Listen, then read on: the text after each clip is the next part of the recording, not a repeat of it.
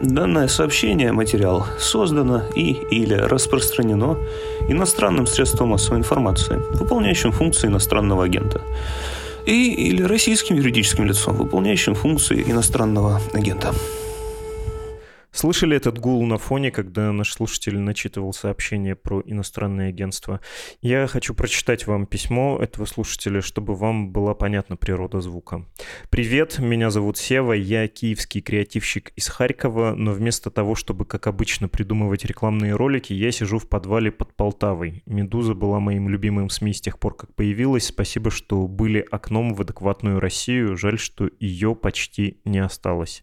Я ответил Севе от имени имени Медузы, и вы понимаете, как блекло звучат слова в такой ситуации, когда наш слушатель сидит в бомбоубежище, и что невозможно выразить степень сочувствия, поддержки тому, кто находится в центре войны. Тем более, если сам ты при этом сидишь в безопасном месте.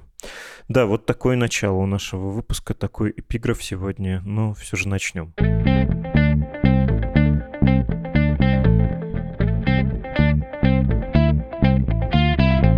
Вы слушаете подкаст «Что случилось?» о новостях, которые долго остаются важными. Здесь, как обычно, Владислав Горин и еще Николай Эпле, автор книги «Неудобное прошлое». Здравствуйте, Николай. Здравствуйте, Владислав. Книга ваша, в общем, о репрессиях, о советском травмирующем прошлом. Думали ли вы, что окажетесь в ситуации, когда история, когда новая травма на ваших глазах будет разворачиваться, что мы очутимся, извините, не могу удержаться от каламбура, в неудобном настоящем? Ну, собственно, рабочее название этой книжки, просто издатель потом с ним не согласился, потому что оно не очень понятное и так далее. Никогда слэш снова. То есть вот этот вот знаменитый слоган, э, знаменитая формула «не видер», сначала на воротах Бухенвальда, потом разошедшиеся по всему миру «never again». Речь идет о том, что, в общем, гарантировать себя от невозможности повторения этих исторических трагедий невозможно. То есть вся работа нацелена на то, чтобы это не было возможно снова, но она потому и необходима, потому и востребована, что эта опасность возвращения всегда есть.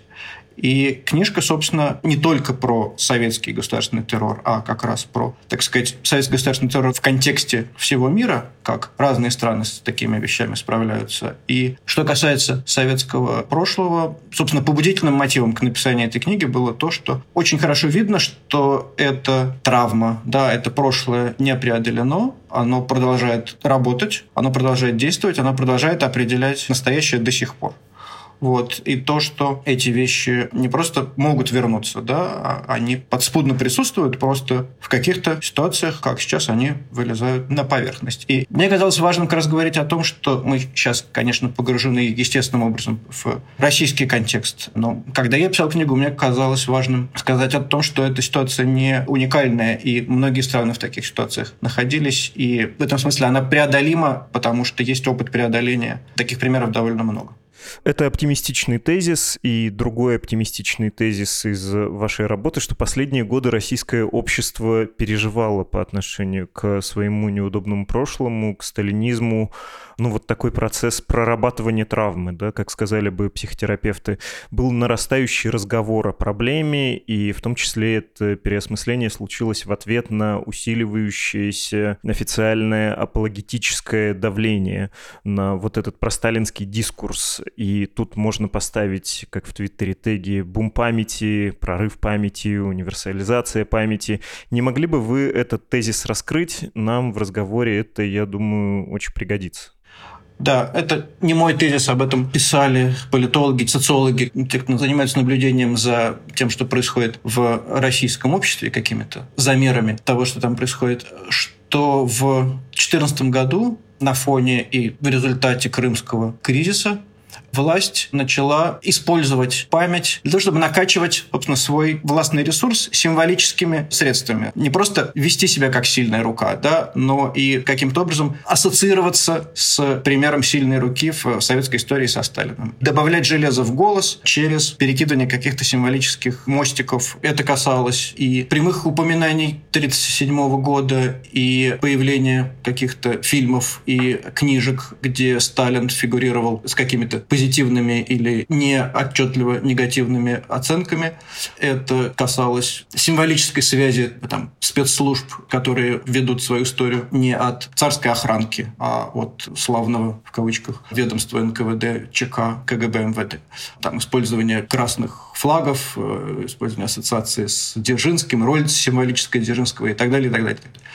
И в ответ на усиление вот этих апелляций, реакцией на них стало в обществе интерес к собственной истории репрессий, не к истории вот с точки зрения палачей, но к истории с точки зрения жертв.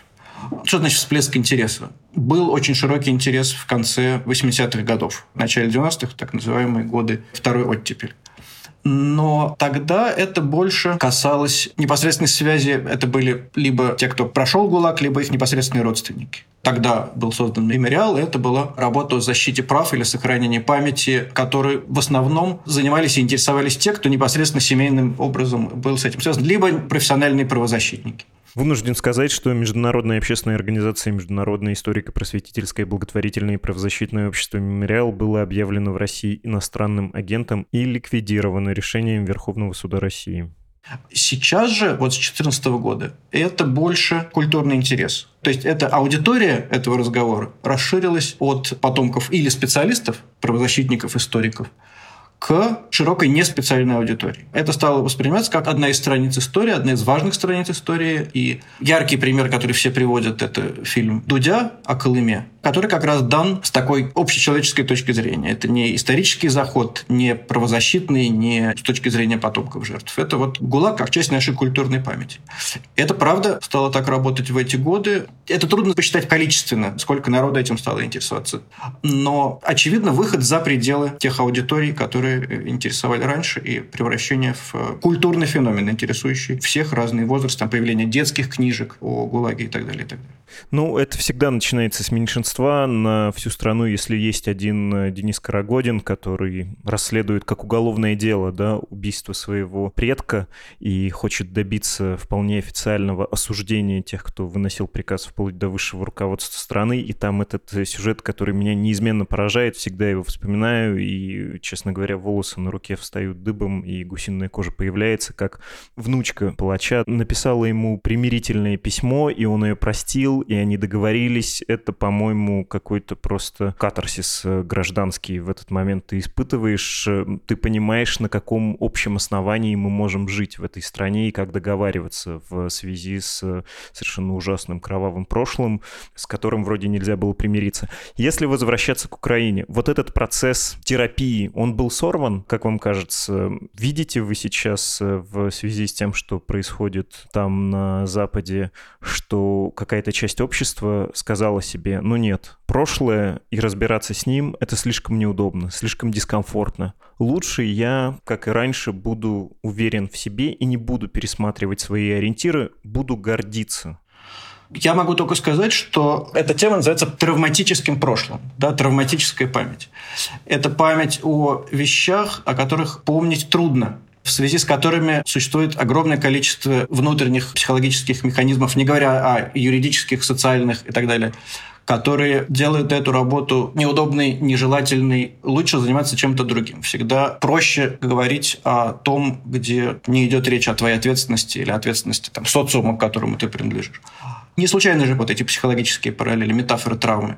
Это метафора, но тем не менее она важная и показательная. О травматическом опыте пациент может говорить, когда он сейчас чувствует себя комфортно, когда он чувствует себя там, если мы берем аналогию какого-нибудь человека, пережившего насилие, да, он должен понимать, что он изолирован от насильника, ему сейчас ничего не угрожает, он сейчас чувствует себя комфортно, ему удобно вести этот разговор, с ним говорит грамотный, хорошо понимающий его специально обученный человек и так далее. Поэтому, когда к старым каким-то тяжелым темам добавляется нечто болезненное и актуальное сейчас, это, конечно, разговор дополнительно затрудняет. Человек находит дополнительные основания не говорить, оправдывать себя или там, свое сообщество, которому принадлежит, с которым он себя ассоциирует, каким-то образом переносить ответственность и так далее, и так далее. То есть, конечно, новые травмы, а то, что сейчас происходит, это, безусловно, штука травматическая. Не облегчает разговоры о травмах прошлых. Другое дело, что нужно понимать одновременно, что этот разговор не перестает быть актуальным. Эта новая травма вовсе не заслоняет прежнюю, потому что эти вещи в любом случае рано или поздно приходится лечить. И опыт работы с тем, что может быть дальше, не так болит, может быть полезным опытом, рамкой для работы с тем, что более актуально и требует работы более непосредственной. Вам не кажется, что новая вот эта травма, она подрывает лечение предыдущей? Потому что мы сейчас можем наблюдать раскол общества примерно по тому же разлому, что и отношение к вот этой железной руке. Как это? Да, лес рубят, щепки летят, но в войне-то победили. Гражданское размежевание, причем довольно непримиримое, потому что, что ни говори, сталинский миф, он был отчасти и объединяющим. Можно было договориться, что, безусловно, мы страшно много потеряли в первой половине 20 века, но при этом мы были объединены общим подвигом и в некотором смысле совершенно апокалиптическая война на выживание может оправдать ту власть, которая организовывала оборону и последующую контратаку на германский рейх. Вот в этой войне за выживание, да, мы были бок о бок все вместе, в том числе с коммунистами, с вот этими левыми радикалами, и это их немножко как бы оправдывает. А сейчас нам сложно будет договориться, потому что даже все эти слова оказались профанированы, замылены, дискредитированы про денацификацию, демилитаризацию и прочее, прочее. Любая военная мобилизация всегда затрудняет, если не подвешивает, в принципе, любой критический разговор, любой разговор об э, ответственности. Если идет война, то любой, кто выступает с критикой, он автоматически в военной логике оказывается коллаборантом врага. Собственно, в этом смысле, конечно, военная мобилизация этот разговор отодвигает и затрудняет, потому что, собственно, тут критическая позиция по отношению к себе, к своему сообществу, к своему государству, она принципиально важна. И мы видим, что именно это же все и советские, постсоветские годы и вызывало наибольшее сопротивление и раздражение, что да, бывают те или иные трагические события, но одно дело трагические события, другое дело дискредитация собственного государства. И всегда довольно трудно понимался тезис о том, что очень видно на примере Германии, что сильное государство, о чем, в общем, говорит один из главных выводов послевоенного мира. Сильное государство – это не то государство, которое может красиво или эффективно поигрывать мускулами, а то, которое не боится признавать ответственность. Сильная Германия – это Германия Вилли Бранта, который встает на колени у памятника жертвам Варшавского гетто. В России всегда этот разговор очень трудно воспринимался. Признание ответственности за какие-то преступления государственные всегда у тех, кто ассоциирует себя с патриотическими какими-то силами, в том смысле, в каком у нас это парадоксальным образом слово звучит. Разговор о преступлениях собственной страны – это игра на руку тем, кто желает ее ослабления это не патриотично, это предательство, это внедрение чувства вины и так далее, и так далее. Вот это какая-то ключевая, очень важная вещь, что мир, западный мир, очень хорошо понимает, что критика самого себя – признак силы, а не слабости. Это понимают мыслящие люди и у нас. Это одна из основных каких-то категорий, в принципе, человеческого мышления, критический подход к реальности и так далее но, в частности, пропагандистский дискурс, который отстраивался очень активно все последние годы и, и сейчас значит, работает во всей своей красе, он всегда разговор о ответственности маркировал таким образом, как признание собственной слабости. И мы видим, что этот самый пропагандистский дискурс на самом деле давно существовал в мобилизационно-военном модусе. Не, ну там были открытия всяких мемориалов и в том числе официальное признание тех же репрессий, но никогда не назывались ответственные, никогда не было далеко идущих выводов, было всегда отношение как трагическому, но прошлому. Давайте уже примиримся и забудем. Это мне напоминает э, славную детскую песенку про Чебурашку, да, и крокодила Гену. Может, мы обидели кого-то зря, календарь закроет этот лист. Ну, обидели и обидели, чё ж теперь? Дело прошлое. Там интрига, собственно, была и остается в том, что государство не может не признавать того, что это было. Потому что это слишком очевидные факты, это все-таки там миллионы пострадавших. И государственный дискурс вокруг этого выстраивался как раз вот, что это нужно как-то упоминать, но упоминать так, чтобы исключать разговор об ответственности, который потенциально для государства опасен, потому что дискредитирует его представление о себе как безошибочным и как некоем авторитете. Яркий пример того, как этот дискурс работает, это выставки «Россия. Моя история», которые как раз в десятые годы очень хорошо пошли и стали по всей России, где история России 20 века вот именно показана так, что да, это было, великие испытания и великие достижения. То есть как некоторое равновесие. Да, были темные страницы, но были и успехи. Да, был ГУЛАГ, но была и индустриализация, и победа в войне. И как бы этот баланс не предполагает особенно критического его анализа и деконструкции, потому что тогда возникают вопросы, то есть что экономический успех в принципе может быть оплачен миллионами жертв. Нет, этот разговор как бы не очень приветствуется. Вот есть некоторая картинка такого баланса. А не приветствуется он, помимо всего прочего, потому что довольно быстро выясняется, что, в частности, принудительный труд не был экономически эффективным, и индустриализация не была никаким прорывом. И военные успехи Советского Союза, безусловно, им препятствовал террор и сталинская репрессивная политика, а не помогала ему. И так далее, и так далее. Но вот государству важно было выстроить некоторую формулу, которая признавала, что да, это было, но обезопашивала себя от разговора об ответственности. Видимо, сейчас любая такая немудреная сложность, это все будет разговорчики в строю. Вы про это говорили, про мобилизационный да, эффект. Если возвращаться к актуальной ситуации, актуальному конфликту, я как человек христианской культуры искренне восхищаюсь, если вижу, как кто-то преображается, меняет свою точку зрения, даже если это происходит в несимпатичную мне сторону, но я восхищаюсь человеком, который может перемениться вот способностью к пересмотру пересмотру своих э, жизненных позиций. Верите ли вы, что в виду нынешней войны кто-то в сколько-то значимом количестве скажет «стоп, война, ну, мы вроде всегда были против войны. Мы вроде народ-победитель, освободитель, и мы всегда выступали за то, что такое не должно случаться. А тут мы напали на кого-то, непонятно зачем, и как в известном скетче, который вспоминал недавно один мой коллега, Евгений Фельдман, фотограф э, «Ганс, мы что, нацисты?»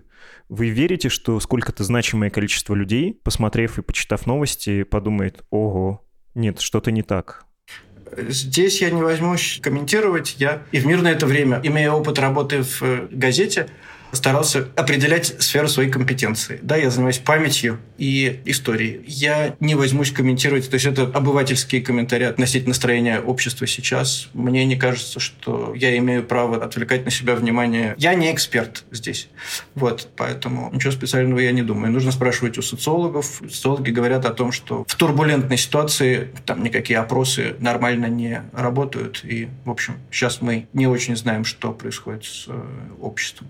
Если опираться на опыт других стран, можете попробовать спрогнозировать, что будет дальше с людьми, которые не склонны воспринимать происходящее сейчас на территории Украины как э, катастрофу, как э, что-то очень плохое. Я бы разделил, ну, интуитивно тоже не имея никаких цифр, на две категории этих людей. Первое — это, в общем, знакомый нам по той же Германии тип — я посмотрел новости, мне ничего такого не говорили.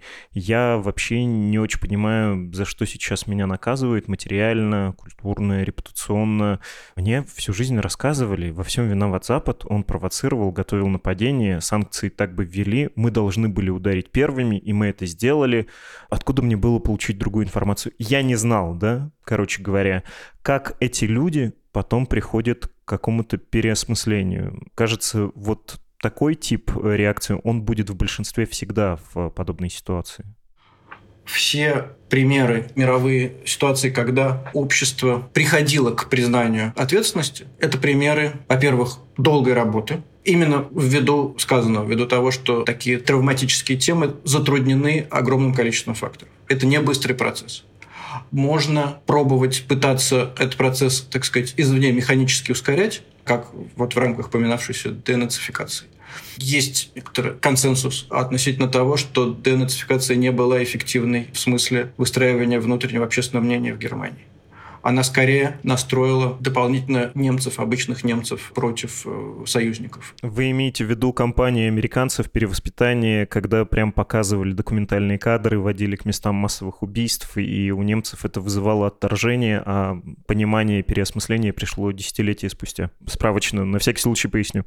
Да-да-да. А кроме того, были инструменты вроде того, что допускались до какой-то госслужбы или, ну, отчасти это элемент иллюстрации, да, и люди получали рабочие места и так далее, если они могли доказать, что во времена нацистов они ничего страшного не сделали, не сотрудничали и так далее. И это сразу превратилось в источник коррупции, эти инструменты использовались превратно, лицемерно и так далее. То есть, если принудительное перевоспитание вызывало негатив к перевоспитывающим, то вот такого рода меры взращивали, в общем, исключительно цинизм. И реальное изменение позиции общества в Германии, эти процессы начались, во-первых, после того, как первые независимые правительства Аденаура сначала пытался как раз прорабатывать, собственно, результаты денацификации, чтобы как-то это вылечить и изгладить. И только потом, начиная с меньшинством внутри страны, только к концу, может быть, 70-х, это стало превращаться во что-то вроде общественного мнения. То есть сменились поколения, серьезная работа. Кроме того, в тех странах, где так или иначе эти процессы переосмысления шли эффективно, это были страны, в общем, экономически благополучные. Там вроде Японии, Германии, Испании – нищий человек, озабоченный, в общем, выживанием, не может думать о том, что он кому-то должен, он перед кем-то не прав и так далее. Ему довольно трудно. И когда Германия решила выплатить огромную по историческим меркам беспрецедентную контрибуцию Израилю, это было возможно, помимо всего прочего, и потому, что в Германии в этот момент был, в общем, экономический подъем, и немецкие домохозяйки не чувствовали, что эти деньги вынимаются из их кармана. Поэтому я, опять же, не социолог, не политолог и не психолог. Я не знаю, как эти вещи могут происходить сейчас, но вот опыт международный говорит о том, что это процесс, а, долгий, б, он должен идти изнутри общества, а не извне. Общество должно себя чувствовать благополучным, Опять же, мы видели попытку воспитания сверху отчасти в 90-е годы, когда Ельцину было важно, его электоратом были демократически настроенная часть общества, и вот этот вот критический дискурс как раз об ответственности за советский период и так далее проводился настолько сверху, не очень присматриваясь к реакции на эту, так сказать, воспитательную работу снизу, что в значительной степени тот ресентимент и та обида, которую использовала власть в 2000-х и до сих пор, это в значительной степени результат опыта попытки привития критического взгляда на себя, который происходил в 90-е годы. То есть это все сложно, это все необходимо делать крайне аккуратно и бережно. Это важный тезис, и вы говорили про жертву насилия, которая должна сначала в шелтере оказаться в безопасных условиях, прежде чем прорабатывать травмы. И, в общем, ответили на мой вопрос про вторую категорию людей, которые уже так говорят, и мы еще их услышим. Почему я я тут при чем? Это все правительство. Я работал, платил налоги, проценты по кредиту. Меня самого обокрали, обобрали, обманули, изъяв часть моих сбережений, как мы сейчас это видим в России. Там зарплата упала, пенсия стала крошечной, цены выросли. Вы меня хотите за это судить? Я, что ли, воевал и отдавал приказы? Ну или люди, например, уехавшие, да, от которых тоже, видимо, надо будет ждать, ну, если не обозления, то большего понимания Владимира Путина и его отношения к Западу, потому что есть эти факты настоящей дискриминации на уровне компаний. Да? Меня не берут на работу за то, что я русский, или при заселении в жилье где-нибудь там в Чехии лендлорд говорит, вот сюда еще 200 евро плюсом отправь, это на помощь украинской армии. А я, может, и так против Путина, да, но при этом меня мажут э, одним миром с э, сторонниками конфликта или там с этой властью. Или при заполнении банковских документов, расписка в грузинских банках о том, что я осуждаю действия на Украине и оккупацию Абхазии и Южной Осетии. То есть таким образом тебя просто подставляют, да, ты в России можешь э, за такие слова, за факт подписания такого документа угодить вообще под уголовное преследование. Ты оттуда, может, и уехал. Ну, в общем, это совершенно ужасно. Граффити в Германии вы их, наверное, видели, про русских я не вспоминаю. Но вот эти люди, на все это посмотрев, их это не подтолкнет, мягко говоря, к переосмыслению. Это скорее вызовет отторжение, как у немцев, которым за продуктовые карточки, да, американские союзники говорят, идите посмотрите на свои зверства. Я думаю, опять же, как не социолог и политолог, а исследователь памяти, что очень важно и полезно помнить о той работе, которая в Германии была, в частности, проведена по развлечению вины и ответственности. Это довольно тонкие и важные вещи, и когда идут сейчас сетевые баталии относительно того, что мне стыдно или мне не стыдно, а почему мне должно быть стыдно и так далее, и так далее, эти развлечения очень хорошо проведенные. А, то есть их не только хорошо провели, там Карл Ясперс, Ханна Арнdt и так далее, но они оказались действительно десятилетиями общественной работы подтверждены, что это работает именно так. И в самом общем виде речь идет о том, что Ясперс выделяет несколько видов вины, споря с тем, что коллективной вины не существует. Коллективная вина этот концепт, он хорошо укоренен в человеческом сознании, потому что с древности родоплеменные общества, это в них работало, и потом это работает в каких-то корпорациях, в закрытых корпорациях, в тюрьмах, в школах, училищах и так далее, где все отвечают за проступки одного и так далее. Тем не менее, с точки зрения логики и здоровой правовой логики, коллективной вины не существует. Существует вина уголовно-юридическая, которые всегда индивидуально, за конкретные проступки, которые по юридическому законодательству преследуются. Есть вина моральная, то, в чем меня осуждает совесть.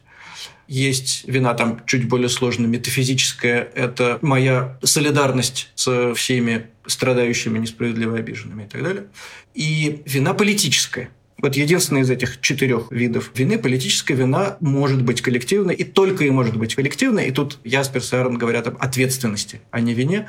Да, гражданин государства несет ответственность за те решения, которые это государство или его руководство принимает это не моральная вина, это не юридическая ответственность, это нечто другое. Да? Вот как гражданин я некоторым образом разделяю. И когда меня отрезают от Макдональдса или платежных систем и так далее, это вот ровно эта политическая ответственность и есть. Я наказан, потому что на меня распространяется вот этот вот эффект ассоциации с государством. Где бы я ни находился, постольку, поскольку я гражданин государства. По этой же логике, кстати говоря, Арендт говорила о том, что невозможно делать виноватым народы нельзя говорить о вине народа. Можно говорить о вине именно политической общности. Это разные вещи, и тут важно. Сейчас мы как раз видим по происходящему в мире, как эти вещи отделяются друг от друга. Это, в общем, важно. Поэтому я бы призывал сейчас читать работы Ханны Арендт о индивидуальной ответственности при диктатуре. Одна из статей так и называется. И замечательную книжку, которая издавалась по-русски только в 90-е годы, с тех пор не переиздавалась, что, по-моему, совершенно неправильно. Книжка Карла Ясперса «Вопрос виновности». Невероятно важная. Если подводить итог, мы все потеряли и как политическая общность, и как народ, как э, люди, говорящие на русском языке, некоторые моральные преимущества, которые у нас после войны было. Русские как освободители, как одни из победителей нацистов, заплатившие кошмарную цену. Этого мы сейчас лишены. И если смотреть в будущее, и опираясь на вашу, как теперь оказывается, довольно оптимистичную книгу, да, с примерами из Германии, Испании, ЮАР, Японии, Польши, Аргентины, мы все равно по этой, видимо, дороге выхода из диктатуры, переосмысления, примирения пройдем, но последние события показывают, что Россия зайдет на второй круг, и потом придется идти в два раза дольше, тяжелее и, в общем, с такой отдаленной перспективой. Мы сейчас, грубо говоря, немцы в 39-м. Ну, то есть мы потерпели поражение в Первой мировой, до катастрофы 45-го еще не близко, а потом еще нужны десятилетия, чтобы это признать и осознать. Так получается? Не знаю. Одна из важных мыслей в моей книжке то, что даже один из импульсов, который заставил меня ее писать, что мне хотелось показать не просто, что опыт России работы с ее преступным прошлым не уникален, что она такая не одна. Но второе, что если какие-то сравнения звучат, э, это сравнение с Германией. Есть много примеров, во-первых, помимо Германии, во-вторых, вообще говоря, в мировом контексте, это немножечко сейчас я сам себе противоречу, потому что большинство примеров, которые мы сейчас обсуждали, они немецкие, но, в общем, об этом тоже есть консенсус исследователей, что то, как это переосмысление прошлого произошло в Германии, это опыт не просто не распространимый на Россию, это опыт, в принципе, довольно уникальный по множеству факторов. Ситуация России не похожа на ситуацию Германии. И гораздо больше есть других релевантных примеров. Даже Испания, где это в гораздо большей степени внутренний раскол общества где, вот так сказать, жертвы и палачи определимы не так просто и безусловно. И это не кратковременный период раскола, а десятилетие. И я не уверен, что происходящее сейчас... То есть это скорее такая инерция аналитическая опять все сравнивать с Германией. А почему не сравнить, например, с Аргентиной, где диктатура хунты – это, в общем, вполне универсальная логика диктатур, которая, не имея ресурсов обретать поддержку изнутри, прибегает к этой самой военной мобилизации и начинает отчаянный военный конфликт. Я напомню, что в Аргентине после диктатуры аргентинской хунты в конце 70-х, начале 80-х годов закончилось тем, что эти аргентинские военные начали Фолклендскую войну с э, Великобританией, именно потому, что им нужна была военная мобилизация. Б. Внутренняя логика диктатуры именно такая, что способность трезво оценивать себя и свои возможности снижается. И нужна радикализация, результаты которой оценить объективно я не могу.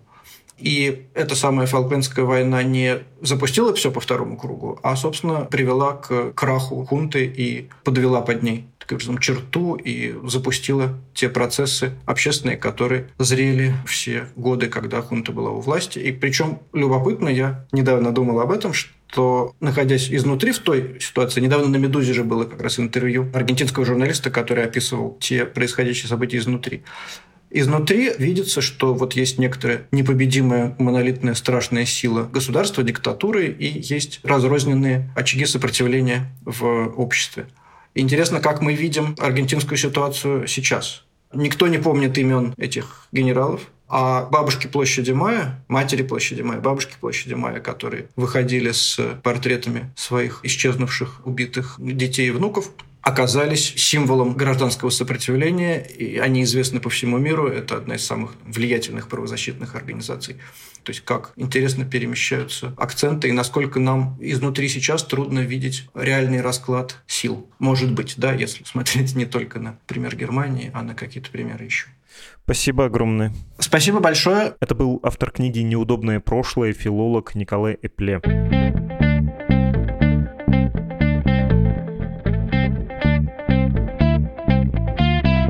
Очень вас прошу, подпишитесь на email рассылку Медузы, ссылка будет в описании. Это хороший способ в условиях тотальных блокировок поддерживать связь с нами и получать новости, независимые от российского государства. Также рекомендую дружественное Медузе издание Кит. Оно существует в форме тоже email рассылок, и раньше подписаться могли только те, кто пожертвовал деньги Медузе, а сейчас могут сделать это все. Почему бы не воспользоваться возможностью? Тем не менее, это не мешает вам зайти на страницу support.meduza.com Io и оформить пожертвование для нашего издания. Нам сейчас особенно важны регулярные, повторяющиеся, пусть даже не очень большие пожертвования, потому что таким образом при регулярности мы можем планировать свой бюджет и работу редакции. Если вы находитесь в России, боюсь, мне нечего предложить вам, кроме криптовалюты. Если у вас есть криптокошелек, то милости прошу. Если вы за границами России, вам вообще ничего не мешает максимально удобными и разнообразными средствами перечислить нам деньги. Если еще этого не делали, будьте добры. Почтовый адрес для связи с нашей редакцией подкаст собакамедуза.io. И это был подкаст «Что случилось?» о новостях, которые долго остаются важными. До свидания.